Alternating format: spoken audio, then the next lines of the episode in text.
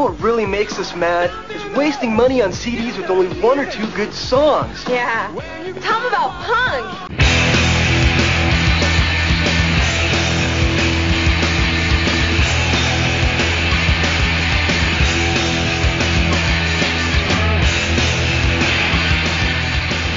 What's up, posers? Welcome to Punk Lotto Pod. I'm your co-host Justin Hensley, I'm your other co-host, Dylan Hensley. And this is the show where we choose one year at random and select one punk, hardcore, emo, or punk adjacent album from that year to discuss. This is going to be part two, technically, of our summer season. Our summer concert series is uh, here. Uh, the way to explain this a little bit better is I came up with the idea to do what I'm going to call like little shorter seasons where we just kind of have like a basic theme that we select our albums around. And I thought of doing it after we had already recorded the Dashboard Confessional Dusk and Summer episode. So that's why that episode doesn't say it's part of the series because uh, uh, I didn't think of it until after. Uh, but I was like, hey, it's got summer in the name. We can go ahead and make that an impromptu first entry. But this will be the true first entry. And these little seasons, I'm planning on doing like three, like little three episode little arcs. So just just to do something different to give us a little bit of a direction or theme, which we were kind of already doing with our Skagus stuff and our Halloween Spectacular stuff, you know, first year, second year.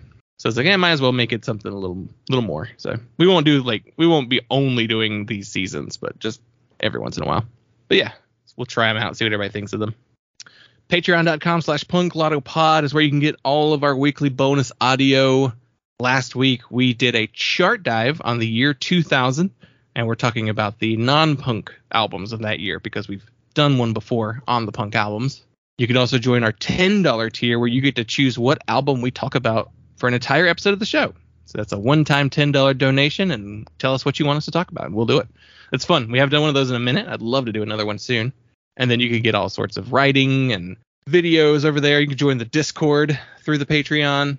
A lot of goodies for a one buck over there. I started sending out a weekly message blast to all the patrons, letting you know what's coming up on the show for the weeks going forward.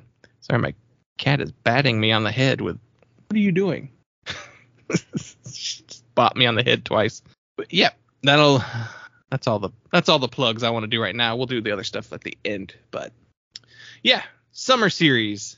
I figured, you know, Dusk and Summer has summer in the title, so you know that makes it a loose fit. Even though that record's not very summery, but It's summery enough. yeah, it's bright. He's standing on a beach on the album cover. right. You definitely would expect it to be a little bit more upbeat though, with like summer in the name and he's standing on a beach, but it's not it's not like a dour record either though. It kind of reminds me of it's like that Coldplay video Yellow where he's walking on the beach the whole time, but it's clearly like a rainy day too. And it's a British beach. yeah, yeah. It depends where you live. Uh, what beaches are like. what are beaches like in LA? I mean, they're y- yeah. You don't swim in the ocean um, because it's too cold and kind of gross. The beaches are more. I don't know. People go hang out on the beach. People surf. Yeah. Yeah, I've known people just go hang out at the beach more. It's like going to the park than it is going to the beach on the East Coast, where it's like you're getting in the water mostly. North Carolina's got some pretty good beaches. We're pretty spoiled. The difference, I think, the difference with the beaches on the West Coast that I've experienced is that they're not as cloudy as often. Oh yeah. That is one of the, the downsides of going to the beach in, in like North Can North and South Carolina because it's like oh it's kind of overcast the whole time. And it rains a lot Yeah, in the afternoon, but that's also like a summer showers thing. Like that's just a thing in general, and it's Yeah. just you're there at the summer, so yeah. but we we get the marine layer and generally that burns off and by the afternoon. But Yeah, so with this theme, I wanted to pick records to talk about that make us think about summer or just feel kind of summery in general. Um, I haven't assigned you a year yet for your pick, but I'm curious to see how you interpret that prompt, which I guess you'll know once you start looking at albums from that year. yeah, And so with this one, I was like, okay, my theme's gonna be summer, and I was like, let's do something from the 2000s. So I looked and checked to see what the year from that decade we covered in the longest amount of time, and it was 2000, which was I think June of last year is when we covered it. So I was like, okay, there's been a little bit of time. And I went and looked at the albums that came out that year on the punk charts. And I saw this record pretty much immediately. And I was like, oh, yeah, that's the one. And then I kept going. Like, I was just like, okay, I'm not just going to stop on the first one I see. So I kept going. And there were a couple options that I was I was weighing. Uh, No Doubt released Return of Saturn that year. And all I wanted was a simple thing, a simple kind of life. which that was the follow up to Tragic Kingdom. And that one was kind of on my list. I can't remember if I've listened to this one before or not, though. If I did, I talked about it on an I'm listening, but I don't even really remember. But that kind of fit the kind of tone that I was thinking of. Like, so stuff that's like poppy and upbeat. And I can imagine the music video was shot outside and it's very bright and sunny. Like, that's kind of why I picked the album what else did I have on that list? I didn't actually write that list down, so now I'm having to scroll to kind of find it. Oh, uh, I considered talking about Wheatus and their self-titled album. Cause I'm just a teenage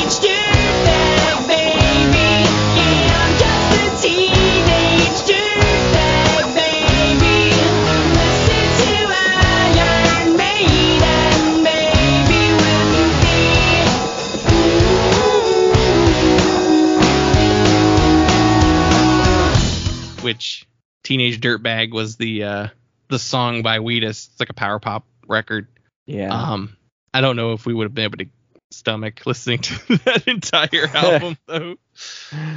That voice was certainly something else on that song. Though to be fair, maybe he doesn't sing like that on the rest of the album, but I don't know.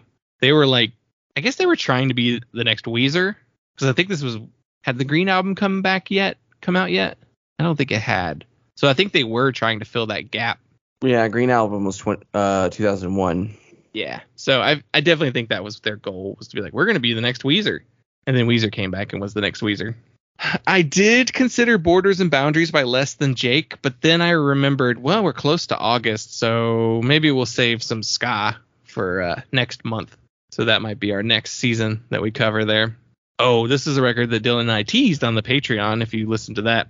So I saw this album and I was like, oh yeah, that would be a good one to talk about. But also, I've talked about this record a lot, so I didn't really feel like doing a whole episode on it. But it is Horoscope by Eve Six. Promise that to try not to fuck with your mind. Promise that to mind if you go your way and I go mine. And I, Dylan, I think you were gonna like say something about this album on the Patreon. Well, I mean, I was going to talk about it, but it, it just occurred to me. I was like, that's that's a pretty big contender for uh for the knowing the theme, especially of of trying to find a record that fits in the summer, because that is that record came out in July. Mhm. Uh, it is definitely like the kind of stuff you put out in summertime. It's just hooky, power poppy, pop punk, alt rock. You know, it's it was made for 2000s uh, rock radio in the summer. I love this album. It's like it's probably my favorite by them, and I genuinely believe it is a underrated pop rock, pop punk album. It's probably the most pop punk they ever sounded. They were probably trying to they were probably trying to go closer to what Blink 182 was doing, just in their own way, because Blink was big at this point, and we know that Max was really into like Jawbreaker, and I think Sunny Day Real Estate was another influence on him. Which, now that you really think about it, I totally hear Sunny Day on the first Eve Six album. It, it really makes sense.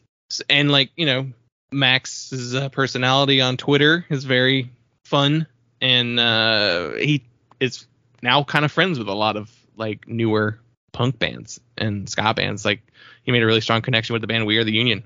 So uh, he's got a punk ethos. He comes from punk music. He just got super duper famous really young as a teenager. Yeah, I mean, he really was a teenager on that first record. yeah, yeah. He famously was like, I was a virgin when I was writing all those songs about sex on that first record. but I do love that album. It's really fun, catchy. I would not. The song Sunstrip, Sunset Strip Beat Bitch didn't age very well. I would probably cut that one, but the rest of it's still strong. I think everything. Actually, I think this is one of those records that the B side's better. I think Amphetamines through the Girl Eyes at the end is some of their best songs. Which Rate Your Music disagrees with me, but whatever. That's my bold stance on Eve Six. And I don't know. I don't think I had anything else that I was really strongly considering fitting the summer theme, except for more ska bands like Goldfinger, Stomping Ground, or the Aquabats, Myth, Legends, and Other Amazing Adventures. Like I was like, eh, maybe we'll do ska later. So, is there anything else worth mentioning? Like maybe not sticking strictly to a summer theme, but what else was coming out in 2000? So it's um kind of strange in terms of if you're going on the maybe on the punk adjacent. If you're looking at it as broadly as Rate Your Music does, we've got like some atmospheric sludge, some screamo, your your nu metal and alternative metal stuff, real emo, uh, garage rock revival, uh, Veni Vidi Vicious by the Hives came out. Yeah. Which fun, fun record if you've never actually listened to the album. It, there was a there was like a big song on the radio off this record, but the album itself is fun. Did they have a new record coming out. Did you see the clip of him smacking himself in the head with the microphone? No. was he trying to swir- spin it around? Yeah, he was swinging the microphone around and hit himself in the head. he like started bleeding. Oh well. that was a thing too. Swedish bands doing like garage rock revival, but also like a real high energy version that was like clearly they were punks doing this kind of music. Yeah, it was. Yeah, they were like, "What if we made garage rock fun and listenable?" yeah. I'm looking at you, White Stripes Day Just Still, or however you say that stupid name. Still, still, still. Though that probably is one of the more fun White Stripes albums. Yeah, 2000 2000 feels like a year to me where major labels had not yet found the the new Nirvana and Yeah. have been spending the last several years trying to. So trying a lot of stuff, a lot of little subgenres getting their moment in the sun. Uh, the current one being, I think, nu metal. Yeah. For, Yeah. for 2000. But what's you still kind of have some alt rock stuff going on as well. if you listen to that Patreon episode, we talk extensive. There's a lot of nu metal that came out in 2000. Though weirdly, it was a lot of the also rans, like your Union Undergrounds, your Non Points, your Nothing Faces. There is one major one that we'll talk about in a little while, but uh, Yeah, I figured that probably shows up in the uh, modern rock charts. But also being a year where I'd have to look into this. I feel like 2000, early 2000s, a lot of independent labels got good distribution deals. oh yeah, this is definitely during the period where like you could get anybody's CD in a Best Buy or a Media Play, you know. Yeah. Unless Even- you were a strictly like, you know, mail order Yeah. punk label from this time period. Yeah, everybody had distribution. So the kind of the whole idea of independent music, it's really not as small of a world hmm at this point. Yeah, and with the internet kind of becoming more accessible in the 2000s, at the very, very big, you know, in the year 2000, I, we probably had the internet, but it was still dial up at our house. Yeah, I mean, we were behind technologically. We were. The rest of the world was like using Napster like crazy, which will also tie into our album. Uh, but so yeah, pe- man, I can't imagine though. I still feel like a lot of those people still had dial up, and they were downloading on Napster with dial up at that time. Man, I do remember people would be like, you would start it before you went to bed, so it'd be ready in the morning. that was usually how it would go. I just, oh, that's horrible, and hope we never accidentally have to go back to that caveman days of internet. So yeah, it was getting easier and easier to find stuff, and it was getting easier to hear stuff before having to commit to it, to buying it. yeah. I mean, that being said, this was still also the era where you're like, well, I heard like two songs and I liked those, so I'll buy it, you know. Unless you were like into more punk stuff, I feel like you weren't, you still weren't hearing, especially like independent punk stuff, you weren't hearing as much of it on like the radio or MTV or anything like that. So you still took leaps. I feel like I, I did at the time where I was just like, well, I like, I heard a song, so I guess I'll buy it. You'd hear a song on a sampler and you'd buy the CD. Yeah, I think that's why samplers were so important. Samplers and comps were so important during this era because like they were like chock full of music usually, and so you'd be like, okay, okay, I'll check out Propagandhi now, you know, because I heard him on a Punk-O-Rama or something like that. but yeah, you you had to take some chances, and then even still, you'd still wind up buying an album that you're like, I don't really like this, but I'm gonna make myself listen to it. And I guess we can actually talk about the album. So it's an album that I never bought, but I could have seen myself buying it. I was probably into some. I was probably into something else at the time, but all right. For my summer theme, I selected "Conspiracy of One" by The Offspring.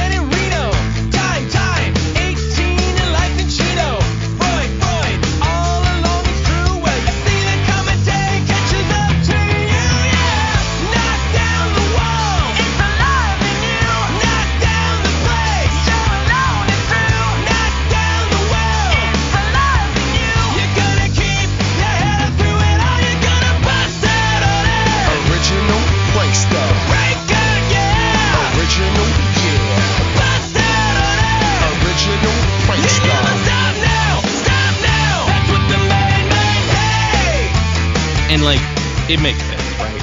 What you know, how this fits my summer theme idea. What's more summer than skate punk?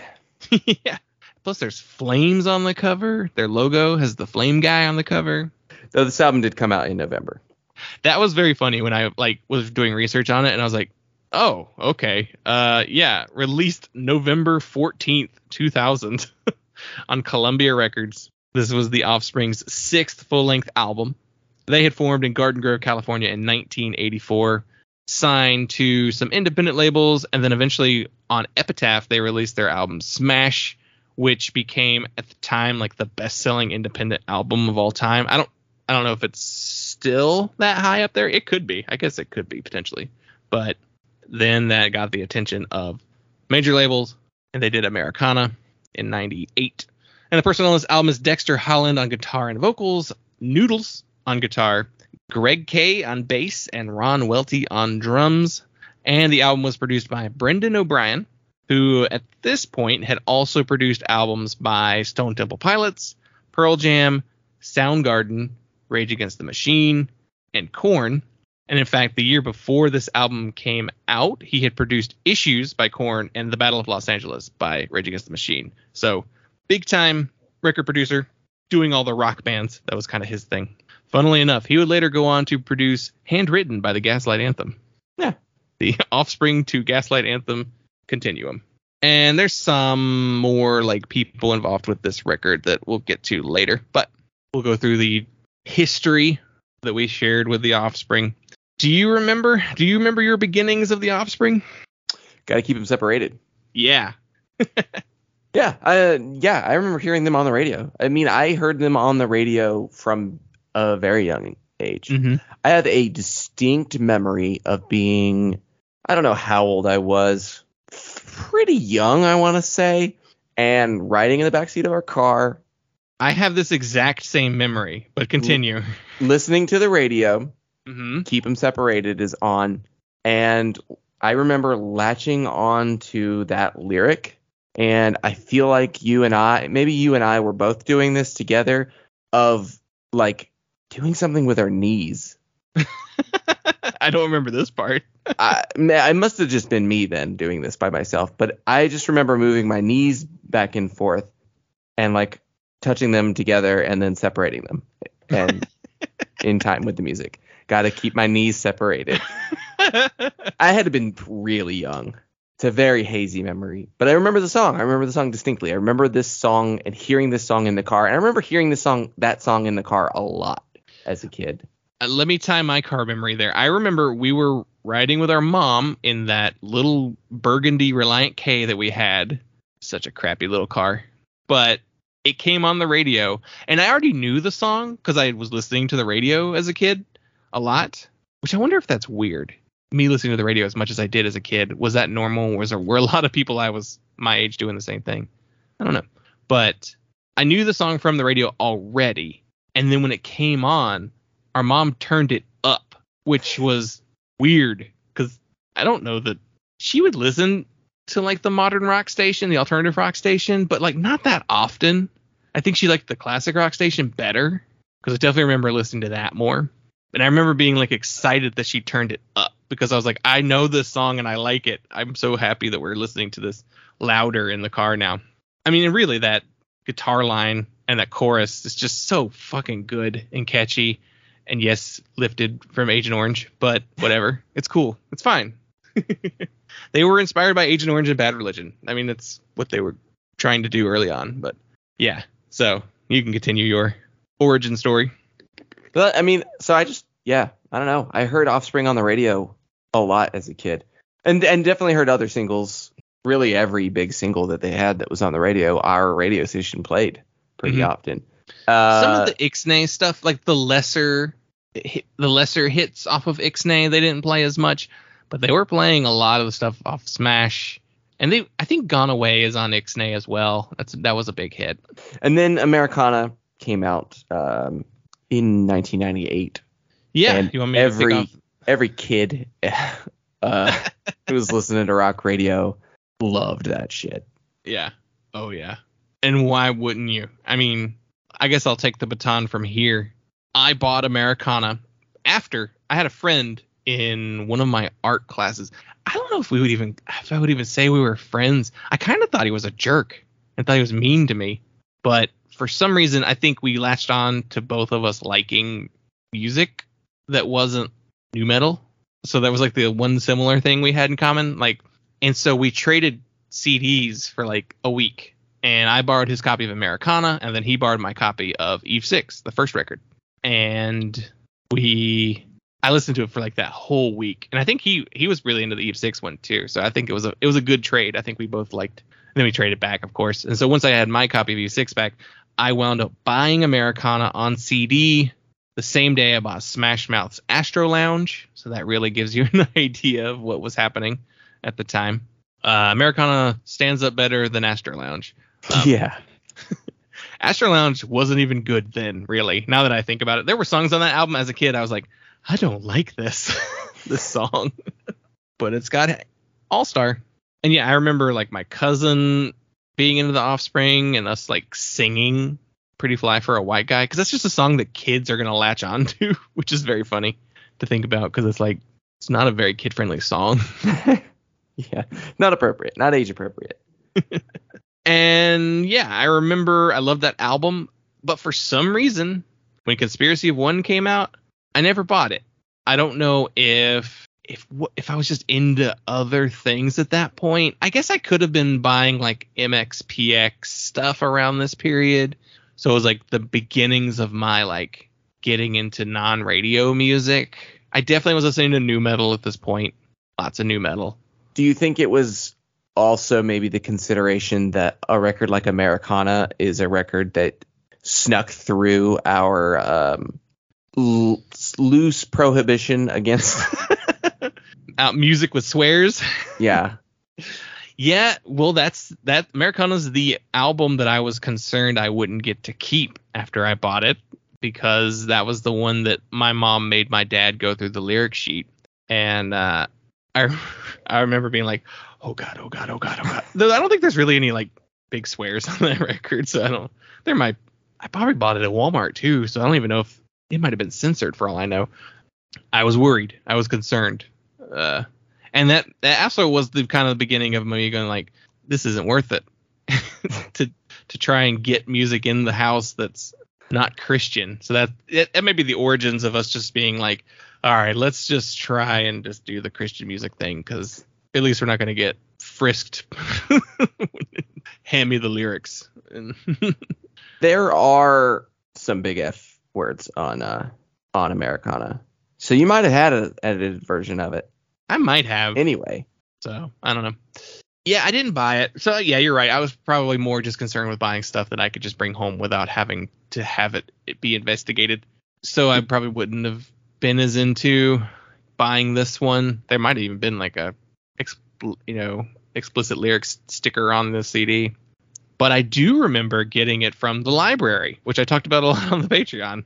Uh, the library was very useful for me as a teen, preteen teen, getting to hear albums that I didn't have to spend money on to get and listen to. It's why I checked out three different Phish albums, but also why I checked out Smashing Pumpkins Mellon Collie.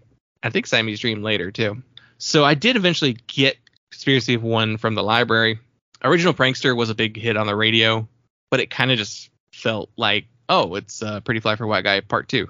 There's a lot of this album feels like Americana Part Two, but we'll get into that. So I definitely listened to the record, and I remember seeing them on MTV, especially around this time because of the Napster thing. And yeah, I don't know. I just I guess I wasn't compelled enough to buy this one. And yeah, over the years, uh, just continuing my uh, since starting the podcast, I consider myself the Offspring defender. Um, I think they're better than people give them credit for. Now, don't get me wrong; they have some true garbage in their discography. I'm not saying everything they ever did was good, but they have a lot of stuff that's better than most people will give them credit for. I think a lot of the 90s material is really strong and the I consider them a gateway punk band for a lot of younger kids like cuz they were on Epitaph, you know, they were a Bad Religion and Agent Orange worship band in the beginning. So I think them being so big was really it put them with Green Day as far as like that was a lot of people's first exposure and Blink 182 first exposure with punk music. So I think they're important. yeah, I listened to Smash uh, last year as part of my calendar project, and it. And I also listened to Dookie, uh, which came out the same year uh, in '94 last year, and both of those records, listening to them last year, I was like, oh, these are canonical. Like these Yeah. are punk must hear records. Like there is a reason that they were so successful, that they had so many singles off of them. They're great. They're very enjoyable. And I've I've kind of dipped my toes into other Offspring stuff, Ixnay Americana and Conspiracy of One, and been like, yeah, it's pretty enjoyable. And even like, I mean, as kind of dumb as it is, pretty fly, pretty fly for a white guy is is fun. I mean, it is genuinely fun and kind of like, I mean, kind of like honestly snarky. Like I, there's there's something about it that is, I think, probably still resonates today about what kind of person they're making fun of in that song. Yeah. Yeah. There I guess I will say there is a lot that is kind of cringeworthy about the offspring. And I think it's the humor that they go for that's probably like, God, don't do that. Like the, the humor that they attempt is the stuff that I'm like, man, that's not good. Uh, and they continue to to could write that kind of humor well into their 50s. These grown adult men on their 2021 album still making dumb jokes. But it dawned on me as I was listening to this album, I was like, oh, it's Adam Sandler humor. Hmm. It's the same kind of thing. It's the same kind of guy, I think. I think Adam Sandler has proven to have layers as far as like his work, but like the stuff that's like tagged the the whatever his studio is, like the goofy shit that he does. The the classic bread and butter Sandman material. yeah. So like if you really think about it, like Smash and Americana are like the Billy Madison and you know what what's the other one? Happy Gilmore, like the classics. yeah. Sandler stuff. But then, you know, um the song with the album with bumping in my trunk is more like uh oh, it's grown ups Adam Sandler. Like it's it's the same kind of like going for the same thing that they used to go for, but it's like played out and unfunny now. I I want to say it's like uh Beavis and Butthead. Kind Yeah. of. My wife and I watched uh, Beavis and Butthead Do America the other night, and it's like dumb. Hmm There's the particularly catchphrasy aspects, the cornholio stuff in particular. Mhm. Beavis in general Yeah. doesn't hold up well. It's just like this is made for a teenage boy. yeah. But there's aspects of it that are like, did hold up. It, you know, it's low brow, but it's pretty funny, hmm and it's not generally punching down. Surprisingly, What I was going to say, well, yeah, because uh, Mike Judge is like Texas lefty, like that's his, his kind of thing. Yeah. and it makes sense too, because like the Offspring are SoCal guys, but So- they yeah. they're SoCal guys for sure. Uh, but like they are from punk, you know. It, Bad Religion is a very politically, socially conscious band, and you wish the Offspring had maybe captured a little bit of that in their songwriting as far as lyrics go. But I don't think that Dexter and Noodles, because they're the two mainstays of the band, are drastically different people than when they were younger in their like 20s and 30s, like politically maybe.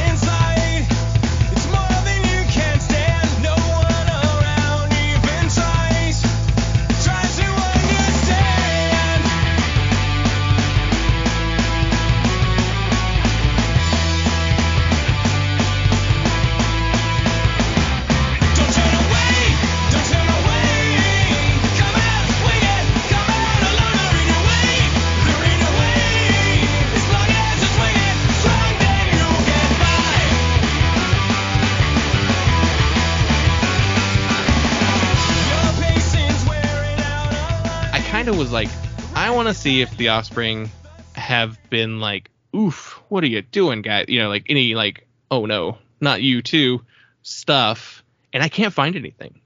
Like, the one drummer was kicked out, but he's not even original. Uh, for, Yeah. for refusing to get vaccinated. it was this guy too, I think, Ron Welty, I think. Mhm.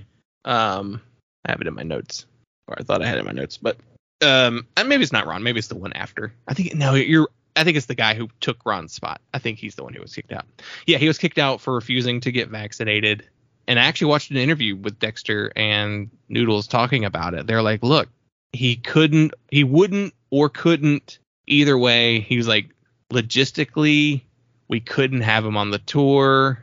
I think they were kind of trying to dance around the like because his vaccinations were a hot button issue when that happened and i can see the offspring having a right wing fan base that doesn't understand their politics Oh yeah, no, because they're now- not especially political Yeah. yeah. Offspring are in that category of like punk bands with Republican punk fans, yeah Even if they're punk not? fans, where they're like, yeah, but but yeah, Dexter is uh, uh has a PhD in molecular biology. virology as well. He's an hiv researcher. Like that's that's what he uses his medical degree for. So like the dude knows viruses. And it, the drummer of the band he said he had that he said he had some medical condition that his doctor was saying he can't he shouldn't get vaccinated. But the guy was also like and maybe you should question it too. Like Yeah. he was instead of being like hey i can't get vaccinated because i have this health condition. You should get vaccinated so that i don't die. Like that should be like his approach Yeah. if, if that's his concern. But it really just came across as you made up a sickness. And now you're saying and you should question it. And i and that the way that dexter described it he was like everyone in everyone else in the band and everyone else in the crew were all vaccinated and we just couldn't have a non-vaccinated person potentially getting sick and then getting us sick you know and ruining their everyone's livelihood. You know this was 2021 so like shows were back but bands are still being kind of checking your vax at the door you know that kind of thing. So i think that was he want he didn't want to be like because you're stupid if you don't give back you know he didn't want to go that route because i think dexter think Dexter's too much of a capitalist. uh, though I was very happy to see Noodles. If you look at Noodles Twitter, he's super like anti-fascist, anti-racist. Like every like fifth post is him responding to a political article talking about how racist the you know Republicans are and all that stuff. So they're probably like Yeah, they're yeah, they're like they're so they're from Orange County, yeah and they are yeah they're like one of those grew up in Orange County and are like thankfully not racists. Yeah. uh, not wildly conservative, but but are probably having grown up in Orange County like you know used to, used to conservativeness to Yeah. where they're like probably can be somewhat I don't want to say sympathetic, empathetic yeah probably to where they're like I understand the thought processes of the people here even if I think they're wrong. Yeah, I it's still kind of shitty that like Dex, Dexter isn't vocal politically really, um, but he is in a band with Noodles who is pretty vocal politically. So you have to think that they at least are close enough. I think Dexter just wants to make hot sauce and fly his air, fly his airplane because he's he's a pilot too. But he's involved a lot with um he's he's worked with Jello Biafra on some jar- charity stuff. Mm. He raises a lot of money for AIDS project in LA. He's an HIV researcher too. Like Yeah. I mean, I guess that has to really be taken into account. So Yeah. I guess that's just not his. He just he also seems kind of reserved because I watched a couple interviews with him. He Noodles does most of the talking. Dexter does not seem to enjoy being interviewed. He just kind of sits there with his hands like this, just like folded on the table the whole time. They did some interview with like an Australian like panel show, like eh, like um, a kind of like a news panel show, like a talking heads talking about shit. Um, because they had done a tour of Australia where like everything sold out. They sold out entire like their entire tour of Australia like last year, which is nuts. And the people were just like asking the most base questions you could ask the offspring and they were just like yeah they just seemed so uncomfortable but then like uh, other interviews i watched dexter in he seemed uncomfortable in general i just i think he doesn't like doing interviews and he doesn't have like a twitter himself Yeah. so Um yeah, all of his philanthropy stuff is it's good organizations, pretty good organization. He ran in the uh, the LA Marathon and um, gave his charity of choice was the Innocence Project, which is the um, post conviction DNA testing to exonerate people. yeah that's pretty good yeah so i think his his politics are probably on the mostly the right side it would be nice if he was just kind of like a little bit more like i don't know but they were probably a fuck george bush band too during the bush era Yeah. i feel It's- like they they were on Noodles is hard to imagine him not saying Yeah. anti-Bush stuff. I mean, yeah, he is definitely pretty outspokenly liberal left. Yeah. So uh, that's kind of why I'm kind of like the offspring defender. You know, like I think they're ultimately good people who uh don't have the best sense of humor anymore. And uh, and just have kind of a broad audience. yeah. So this I was gonna say this is like my you know everybody was defending Guy Fieri for a long time, but then this week those pictures of him and Trump shaking hands at that UFC that just like ripped Twitter apart too. Like oh no, not you, Guy.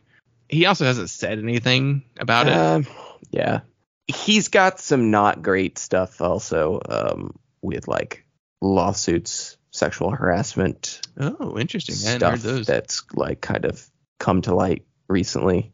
Hmm. Yeah, and he's he's friends with Kid Rock, so that's definitely something to be like, ugh, ugh. Which Uh. people, you know, people talk about. Yeah, the, the the quotes that I've seen mostly are like it's um mostly just like inappropriate uh jokes and like I think someone said they have to watch his eye line anytime there's uh, a woman on camera with him. Oh, good. Just Um, uh, it's those guys that are like frozen in amber at the time that they, you know, got famous and didn't really evolve with time. It's a it's a restaurant industry Pretty gross industry. Level of sense of humor and inappropriate conduct. It's not an excuse for him. It's just yeah, Yeah. A lot of people don't know what working in restaurants is like. Yeah. You you hear a lot of things that curl your toes. Yeah, uh, and same with working in a warehouse. You know, you get a lot of that too. So yeah, Uh, but yeah, that was gonna be my comparison, and I was like, mm, maybe Not let's compare it more to Adam Sandler, who, Not a 'cause good who, one. by all accounts, is actually a really nice and good person. So. Yeah. Oh, that's too bad, man. yeah. So let's talk about conspiracy of one. Uh, what did you think of it? It, it's fine. It's good. Hmm. It's good. Good. I- Yeah, it's good. It's a good record. It's a good. It is not a. Um, it's not less than three stars. If we want to go by the ratings. Yeah. Yeah, I guess my takeaway is it's a pretty mid album. There's good stuff on it. There's stuff that I liked on it. Yeah, it's it's solid. I definitely think it's probably the last best album they have. I don't I don't know. I haven't listened to the really anything after Conspiracy of One. I've not listened to Splinter or anything like that. Yeah, I, oh, it sounds that's funny. It sounds like you liked it a little bit more than me, which is It's not like a. I guess I'm using good in the in as objective definition I can. It's not thrilling. There's really nothing on here that I love. There's nothing Yeah. on here that I can't live without. And there's probably only there's like two songs I don't like. Original Prankster and Living in Chaos I didn't really Ooh, let's for. see which ones I didn't like. Living in Chaos. I yeah, I, I didn't dislike that one. I liked the guitar part and I liked the chorus on that song, but it did have a weird kind of like rappiness to it that was odd. The songs I didn't like, I did not like Special Delivery, which is the one that uses the Can't Fight This Feeling Blue Swede uh Ooga Chakas. I was like, what are you doing? Which I guess at that point, that song hadn't made its comeback to the mainstream, but I was like, what is this? This is dorky. it's got a strong chorus though. The na na na na na na, uh, and it's got the weird theremin sounding wee wee wee wee wee. yeah, it does. Yeah. Halloween ghost sound effect. Um, and the other song I didn't like was One Fine Day, which was like the one that sounds just like Walla Walla off of their Americana. It it was the one that's just like, oh, what is this? A Mad Caddy song? That's like how it felt like to me, like those gang vocal songs. I didn't dislike it. I mean, it was it was fine. Yeah, it wasn't. It didn't really like move the needle, but I didn't actively dislike it while listening to it. So you did you actively disliked original Prankster though? It's it felt the most mersh like Pretty Fly Mm-hmm. Retread in a way that was was distracting. It's not horrible. It's not a truly unlistenable song, but it was just it was very obvious what it was to me and to where it was just kind of like it took me out of the song to be like this is clearly the single very much intending to be this will be our next pretty fly for a white guy. It'll be the next I'm trying to think of like the other like big offspring singles that I don't maybe don't love. Uh, why don't you get a job? Why don't you get a job? It feels like that. Why don't you get a job? It feels like the same kind of like eh kind of gimmicky. It's it's a novelty song. It's yeah. it's one of their novelty songs, which I'd say Pretty Fly and Why Don't You Get a Job. Those are their novelty songs. Original Pranksters, a novelty song. They have more of those later in their career too, but they didn't take off as well. And I don't feel like they had as many pre-Americana. Like I don't think there's a lot of those. Like it doesn't the difference for original prankster to me is, is like pretty fly for a white guy i have so much nostalgia attached to it that i can probably still i can enjoy it i can enjoy it in a non-objective way why don't you get a job is one that hasn't held up for me over time as well mostly for being kind of a novelty song and not one that i have as much of a nostalgic attachment to and also it is probably the most overexposed novelty single from the offspring I was gonna say there's some other ones that are played a little more, but they're not the novelty ones. They're Yeah. the- weirdly, the serious songs yeah ha- have a lot of play. Self-esteem, gone away. Um, the kids aren't all right. Apparently, is like one of their biggest songs ever, which I find very odd because it's like not very fun. Um, yeah and I think it's pretty weak, honestly. I never really cared for that song that much, but yeah, the serious Offspring does really well play wise, and I guess you could say come out and play is a novelty ish, but not really. What what they were trying to do the Bloodstains riff on their own. So like I wouldn't say Bloodstains and Agent Orange are novelty either. Yeah, and living and living in chaos, I didn't like. it- To me, it felt like it felt like exactly the kind of rock song that you that the radio has continued to push that culminates in like Imagine Dragons. yeah. Yeah, I can see that.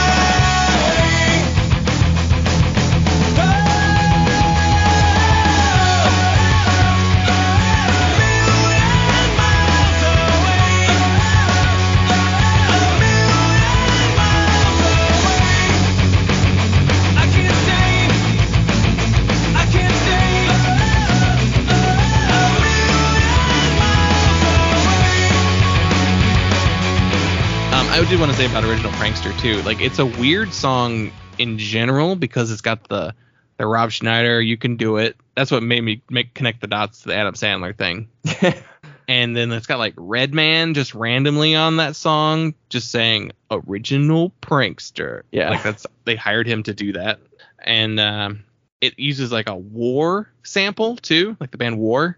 yeah, And I saw lots of people that they the Offspring love to do Latin culture appropriation in their music, which that song has a lot of it. yeah. Has like a low rider feel to it. And then like Pretty Fly's got a little bit of that. And, and two, Dexter's hot sauce is called Gringo Bandito. so I mean that probably just comes from growing up in SoCal and just being in Southern California your entire life.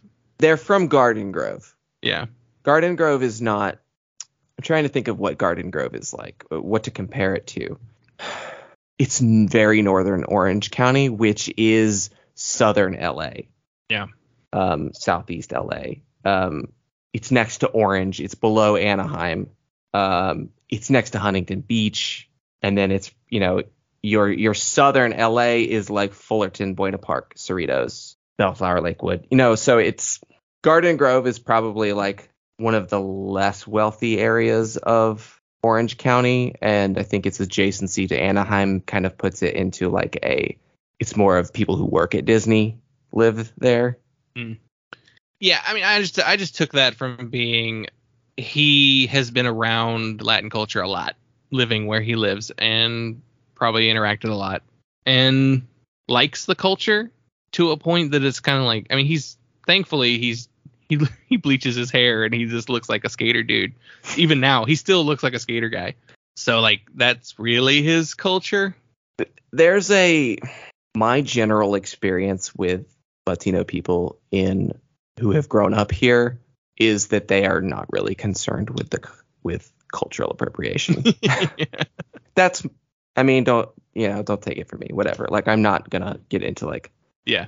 some heavy theory, you know, on on that topic, but yeah. My my experience with it is that he's probably very close friends with a lot of Latino people, a lot of Latino people that it's Yeah.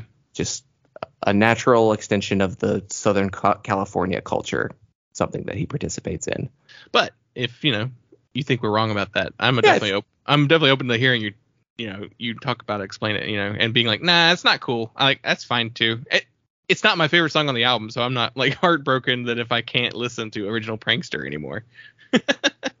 so what is good about it? Like actually good? Because we talked about the bad stuff first, which was funny. I guess that's the thing you think of though with the Offspring. You're like, all right, here's the bad things about them I don't like. Now here's what I do like. Well, I mean, the first track is a five second intro, but the first actual song on the record, "Come Out Swinging," comes out swinging. It's it's a fast skate punk song. Yeah, I was really happy that they went that route right away, which they kind of do the same thing on Americana too. They start with the two like fast skate punk songs on that album. Uh, the intro, by the way, is Mike Love from the Beach Boys. It was like a clip of the Beach Boys, like Yeah. when we come out on the stage, we sound like this, and then the song starts right away. it was just funny that was Mike Love. Yeah, it's Yeah, unfortunate as well. come out swinging was though. It was like I was like, man, this feels like an old Offspring song. Like this could have been on Smash very easily. Yeah, it's fast. Mm-hmm. Which there's a couple really fast songs like that. All Along is like a skate punk song. The final track, Conspiracy of One, is very skate punky. It yeah, it has the classic Epitaph. It's that fast drumming. It's that beat. Oh, Damn It, I Changed Again. Damn It, I Changed Again is probably one of the better songs on the album, too, I think. Which also felt like a ripoff of uh, another song on Americana. I can't remember which one. It's either like the first or second or actual song on Americana. It sounds just like that one. There's a lot of stuff on here. I'm like, this sounds just like another song you wrote on the previous record. I think I want you. I think Want You Bad is a is a solid pop punk song. It's definitely like them trying to do something more Ramones pop and pop punk influence, just like a straight ahead song. The thing I don't like about that song is the lyrics.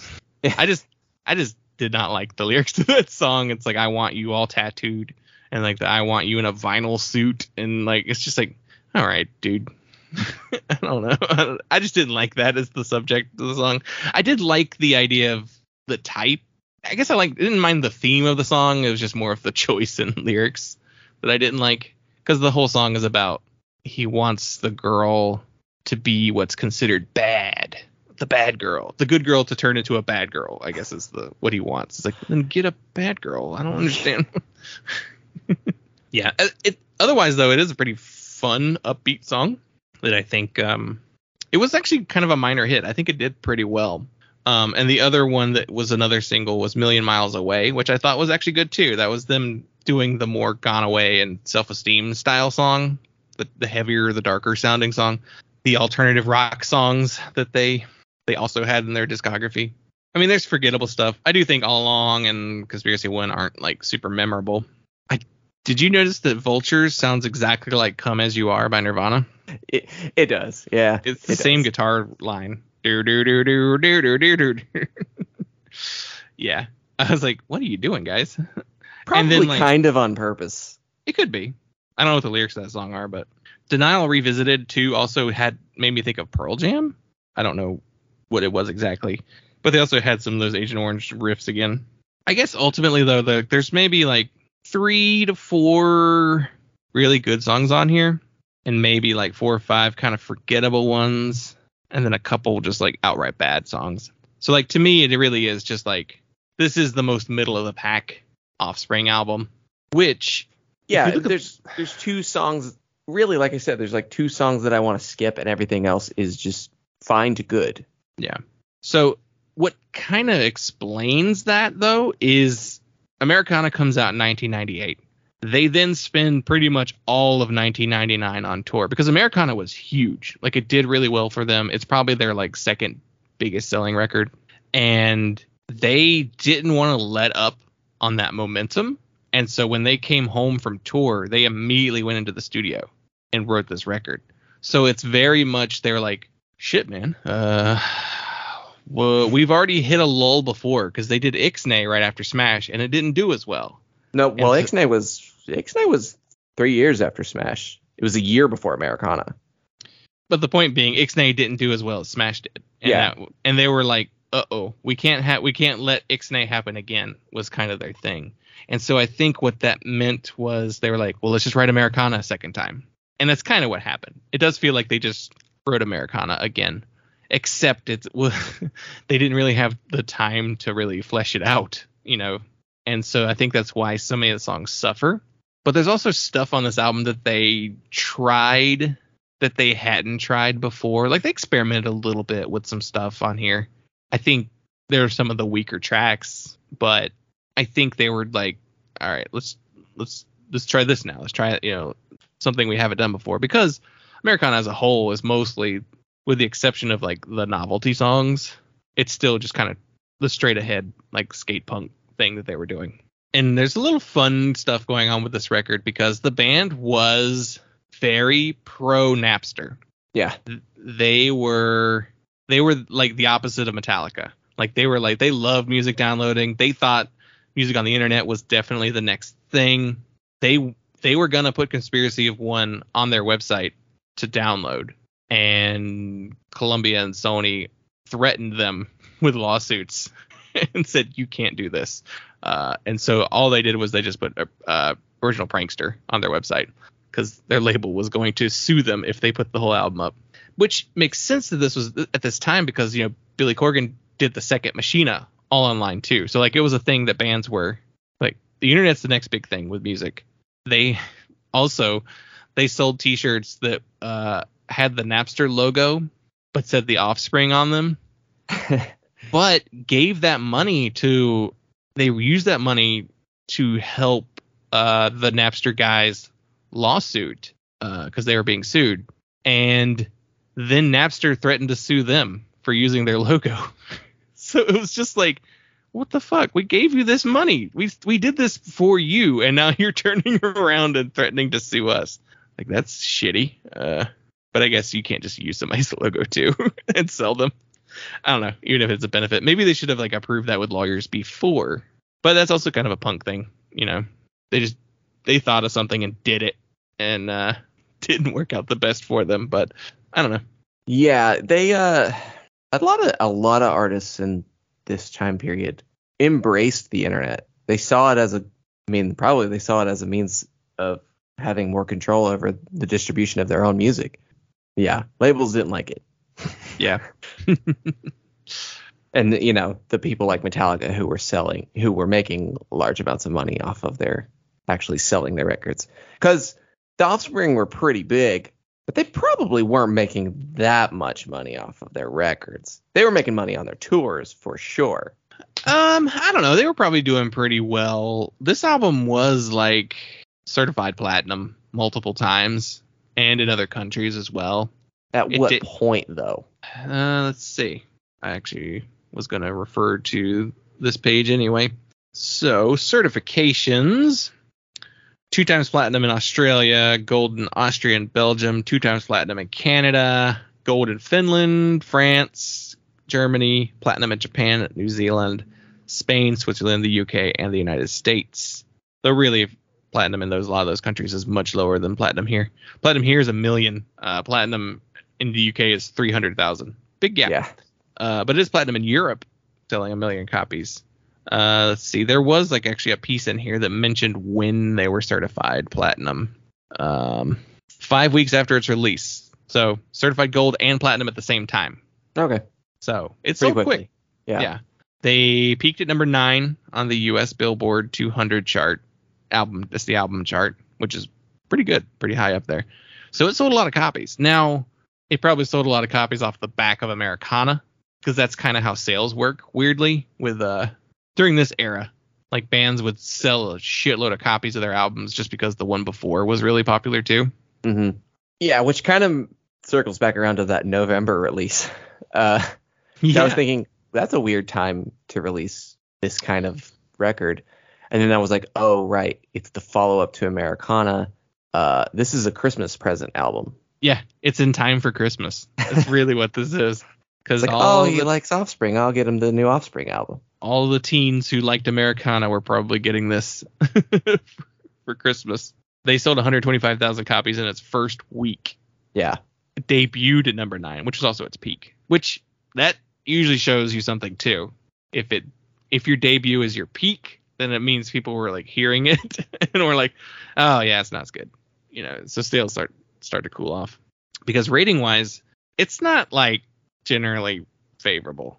So All Music gave it a three and a half. That's a retroactive rating. Alternative Press gave it a six out of ten. Christgau gave it a an N, which I think means he refused to rate it because he didn't like it. I think that's what that means. Drowned in Sound gave it a two out of ten. Entertainment Weekly gave it a B. Of course they would. NME gave it a one out of ten. Rolling Stone gave it three and a half. Select gave it two, and Spin gave it a seven out of ten. So mid to negative. Was not like praised. When did the song or original Prankster came out in October? It's about a month before the album came out, which that kind of works, I guess, for that time of year. I did want to kind of compare it. Uh, uh, while we're talking about ratings, I did actually have a few lines that I specifically pulled out. So, AllMusic said on Conspiracy One, The Offspring do just that, resulting in their most musically mature collection to date. And then user on AllMusic, Harry Cox, get it, uh, said Conspiracy One has by far the most depth of any Offspring album while retaining the attitude of earlier work. Does it? I don't. I don't get the feeling this is like their most depth in an album. Uh, in terms of variety, maybe. Yeah, writing. Yeah, maybe not lyrically though. No, I I don't think that's the intention, but of that statement. But Uh, Entertainment Weekly said whether they want to or not, the Offspring have become a bellwether for rock's heightened testosterone levels. What was so aggressive in 1995 now sounds in a rap metal world tuneful and friendly. The album opens with a snippet of 60 stage patter from Beach Boy Mike Love, and it's oddly appropriate. Compared with the knucklehead rockers who've come to dominate the charts, the Offspring are modern day Beach Boys. Southern California good timers with a love of escapist hijinks and pretty good songs. Sometimes you wish their peers all could be California boys. Their peers were California. Korn was from Bakersfield. Deftones were from California. um, it's funny to think they're like, and they're tuneful and friendly compared to rap metal. uh, and Rolling Stone said, "There's much honor to be had in making a great novelty songs. As anybody familiar with Tom Lehrer, the Ramones, and Biz Markie knows." And as long as the Offspring put topical yucks into their hook cram tunes, they hold the title as the world's most rocking novelty band. so Rolling Stone was calling them novelty at the time. Uh, so I, I kind of wanted to see. I think I pulled up the same week modern rock chart that the album came out. Yeah. So original Prankster is number two on the modern rock charts that week. Number one was Hemorrhage in My Hands by Fuel. And it's kind of lets you know right below the Offspring is Man Overboard by Blink 182 at number three. But then you look at the rest of the top 10. It's Three Doors Down. It's Limp Bizkit with Rollin'. It's Lifehouse. It's U2's Beautiful Day. Orgy, Papa Roach, and Papa Roach again. Two Papa Roach songs back to back. And then like we're still in the middle of nu metal. So Linkin Park, Incubus, Godsmack, Disturbed. I'll throw a perfect circle in there. They're not really nu metal. Crazy Town, Deftones, Aaron Lewis with Fred Durst doing Outside. That's those are on the top 40 modern rock. So they're fighting with nu metal, and then like your butt rock, your like I said with Three Doors Down, you also have there's an Everclear song. I guess okay, Everclear's on there. Eve Six is on the roof again is on there. You also have Little Things by Good Charlotte, Californication by the Red Hot Chili Peppers, SR71's Politically Correct. I don't know that song. Pinch Me by the Barenaked Ladies, Yellow by Coldplay, Green Day's Warning. Warning was new that week on the charts too at 37, and it will probably go up the chart a little bit more. So that's who they're competing with, really. Like, yes, they're on the radio and the charts next to nu metal, but also the punky bands that they're up against are Blink 182, Green Day, Eve Six, Good Charlotte, Everclear. I guess I would put them in the same vein.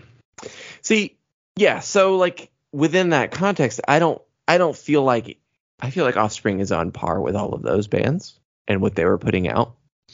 Yeah. Um. But I guess there's an age thing.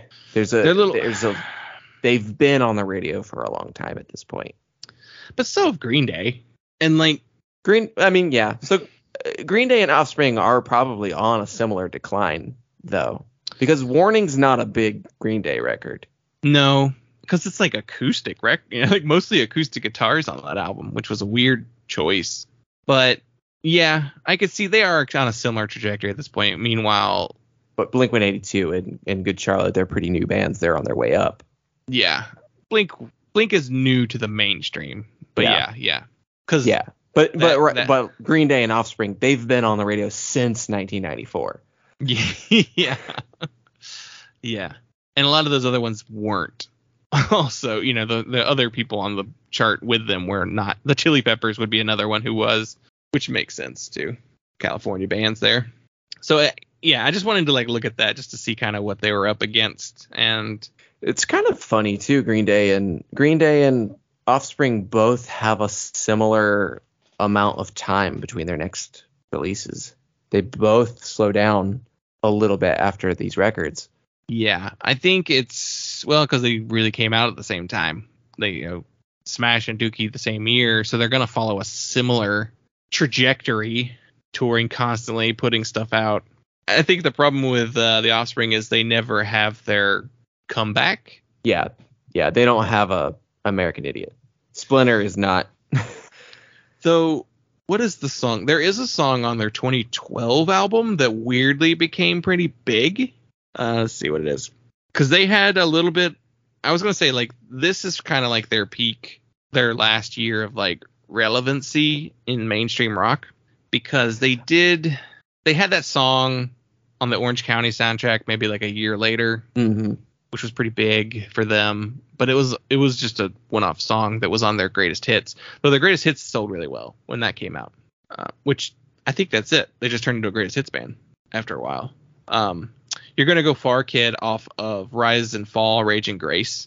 Did surprisingly well. It's like got 700 million plays. It's actually their most listened to song on Spotify, even though they have it number two. I hate the algorithm that they apply to their like popular tracks. It's like just you show me the number. Why don't you just have it in number order? Why is the kids aren't all right with 670 million plays, number one, but you're gonna go far kids with 770 million plays, number two. Whatever. Anyway, that's a complaint. But yeah, so technically their most popular song in the digital streaming age is from an album that just had its 15 year anniversary deluxe edition come out but was pressed on vinyl with the uh, censored version accidentally, and they were pissed. uh, yeah. So I guess that's their last like real moment of relevancy because then it just turns into them trying to do literally anything to grab attention, bumping in my trunk, and Yeah. Whew, that song is horrible. Um, and then the newest record got them a little attention. I guess there's the story with the drummer being kicked out, but it was also like their first album in nine years or something like that, almost ten years. So it got him a little attention.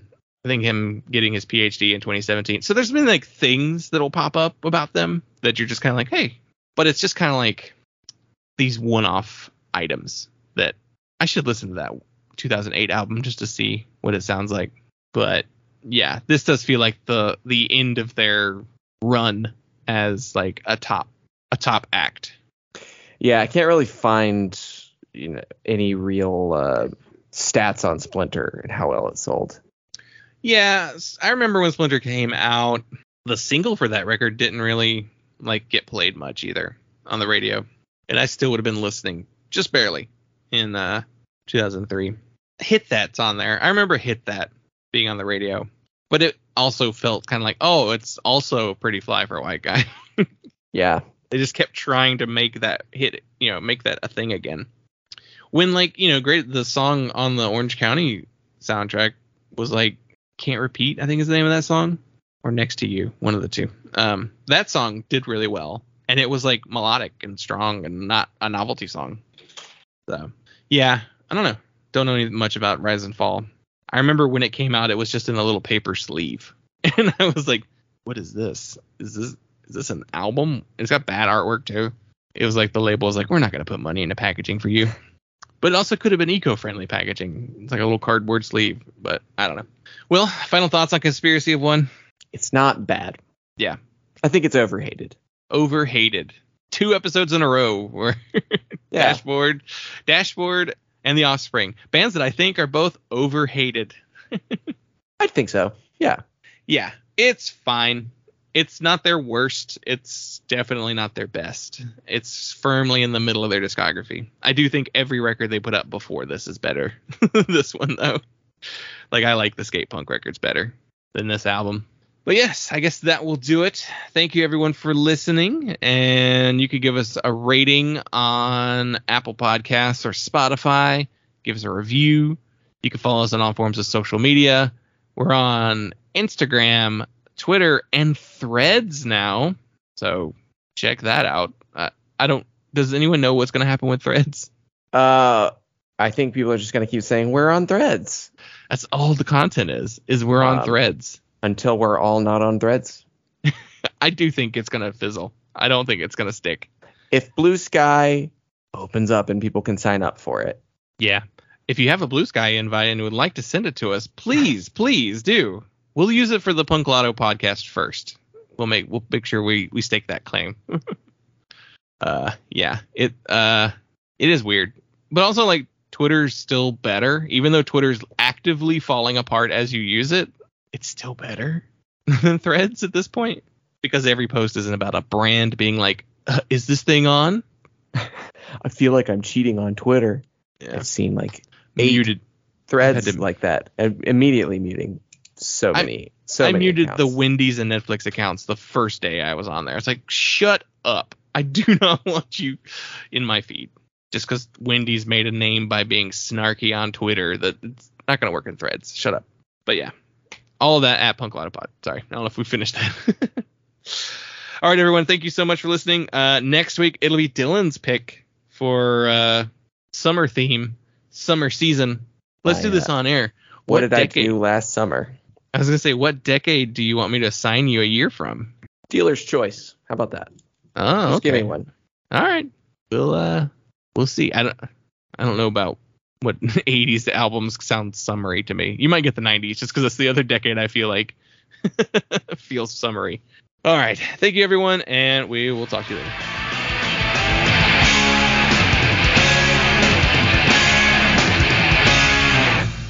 To order Punk, call the number on your screen. Rush delivery is available. Remember, this special offer is not sold in stores.